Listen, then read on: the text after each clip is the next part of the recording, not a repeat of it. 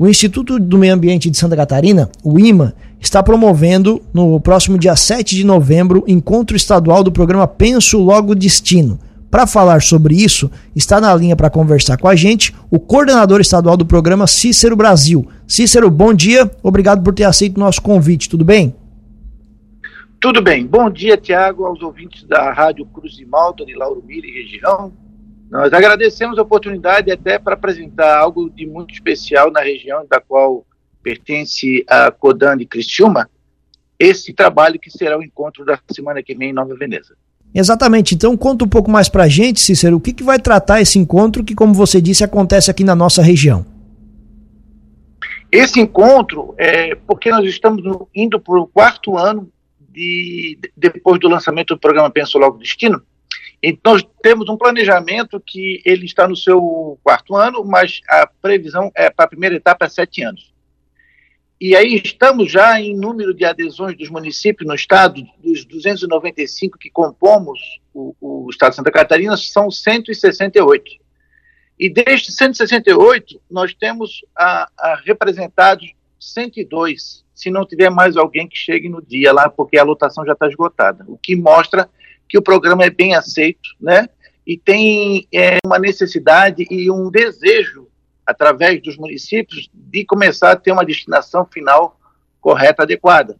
E para trazer a, essa situação de troca de experiências e mais alguns é, é, destaques dentro da questão da questão jurídica, da questão que trata o Ministério do Meio Ambiente, Ministério Público, consórcios, municípios com seus casos de sucesso, para que possa enriquecer, uma vez que nós constatamos em que ah, o maior desafio nosso é a questão da desinformação e do desconhecimento de responsabilidades perante a Política Nacional de Resíduos Sólidos, que é a Lei 12305, que foi publicada em 2010. Estamos em 13 anos e temos muita dificuldade porque a lei existe, mas para implantar, se não tiver algo que articule, e aí é o papel do IMA, do Instituto de Meio Ambiente de Santa Catarina, fazendo a mediação entre essas indústrias, fabricantes que são organizados através da entidade gestora, com os municípios.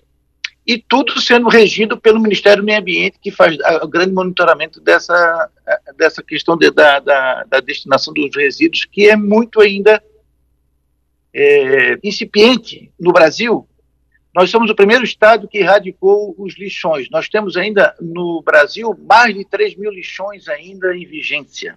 Quer dizer, eles nem iniciaram o primeiro passo, que é a regularização ambiental, para que seja adequada essa questão dos aterros sanitários. E nós estamos indo agora para um passo posterior aos aterros sanitários, que é levar somente o rejeito, conforme lei 14026 do novo marco legal do saneamento, instituído em 2020, recente, e aí que tem que reduzir, só vai para o que é rejeito. O que, é rejeito? Aquilo que não é reciclável. E aí, dentro dessa composição de resíduos, nós estamos em três etapas. A primeira etapa é a logística reversa do artigo 33 da Política Nacional de Resíduos Sólidos, que tem altamente contaminação, contaminante em sua composição dos seus produtos. E aí são os metais pesados extremamente prejudicial à saúde humana e ao meio ambiente. Depois nós vamos trabalhar as questões de coleta seletiva, onde também são recicláveis.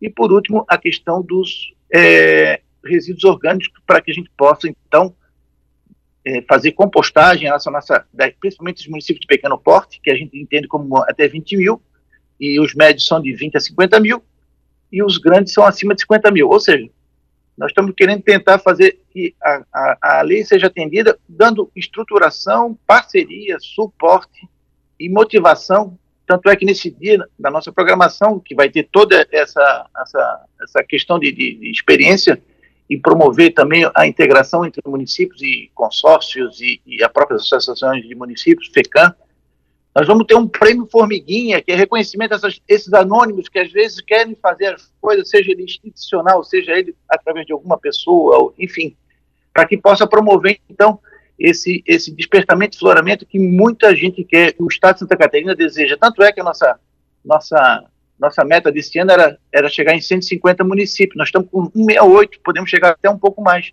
até final do ano. Por quê? Os municípios estão procurando o programa. E isso nos traz satisfação haja vista toda a lotação já, inscrição já realizada, e toda a programação vendo gente de Brasília, de São Paulo, do Rio Grande do Sul, para é, enriquecer com sua contribuição no devido tema que está uhum. se tratando em função de todo esse nosso trabalho. Sobre resultados do programa, e você acabou de falar né, que esse é um assunto ainda que merece maior atenção e a gente precisa conhecer mais sobre isso. Vocês têm algum número assim que vocês querem chegar, uma meta é, que, que, que, que, mostra exatamente o que está sendo feito? Qual é a, o que, que vocês têm sobre isso de resultados práticos do programa? Então, eu vou trazer um, um elemento que é muito é, significativo, todos estão em crescente, mas eu não vou poder falar todos, que é muito. Vou trazer o pneu, que o pneu é um caso que está associado à questão da dengue. Aí mesmo na região, e vocês têm muitos municípios que estão fazendo as campanhas que são duas por ano. Nós iniciamos o nosso programa de recolhimento em 2020 e tínhamos 12 inscritos. Desses 2020, aliás, no ano 2020 que começou a pandemia, né? 12 inscritos e nós tínhamos um recolhimento de 2.100 pneus. No ano de 2021, nós temos, então, o dobro de, de municípios, 24, e já com o dobro de pneus recolhidos, 4.200. Aí, no ano de 2022, que foi o ano passado, em vez de fazer uma só edição, nós estamos fazendo uma por semestre. E aí, a nossa surpresa, que aí manteve-se um número de 24, 25 municípios, mas os pneus continuaram a crescer. Ou seja, a arrecadação passou de 10 mil e a outra já estava quase em 15 mil. E esse ano já fizemos o primeiro, primeiro semestre, que já tínhamos então 38 municípios inscritos e já recolhemos 17.500 pneus. E agora está em vigência, nesse segundo semestre, a sexta edição, que será então com 46 municípios, e nós estamos com a expectativa de manter esse número, uma vez que nós estamos com o estado todo em processo de cheias. Então, nossa dificuldade esse ano foi a questão da organização por causa das chuvas, tá? Inclusive no nosso estado estamos com cheias, mas mesmo assim não deixaram de fazer campanha.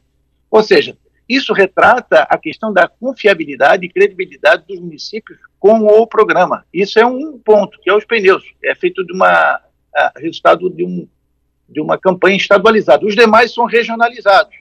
É, pneus, aliás, pneus não é pilhas eletroeletrônicas, lâmpadas, é, é, também recolhimento de embalagem de agrotóxicos, todos dentro do artigo 33, que é da logística reversa.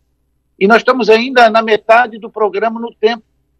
Ou seja, nossa expectativa é que nós chegamos em 2026 e a nossa meta é 90% a 95% de adesão dos municípios no estado. Chega, ou seja, nós podemos chegar em um ano que vem, porque ainda estamos em expansão, nós somos 16 regionais, estamos em 13, ano que vem a gente fecha as 16 regionais, e podemos chegar em até 250 municípios, quando a nossa meta é 260 para no final de 2026. Ou seja, nós podemos antecipar em dois anos, se caso foram todos aderidos a esse programa, o que nos retrata a necessidade e também a confiabilidade que se traz desse programa Penso Logo Destino.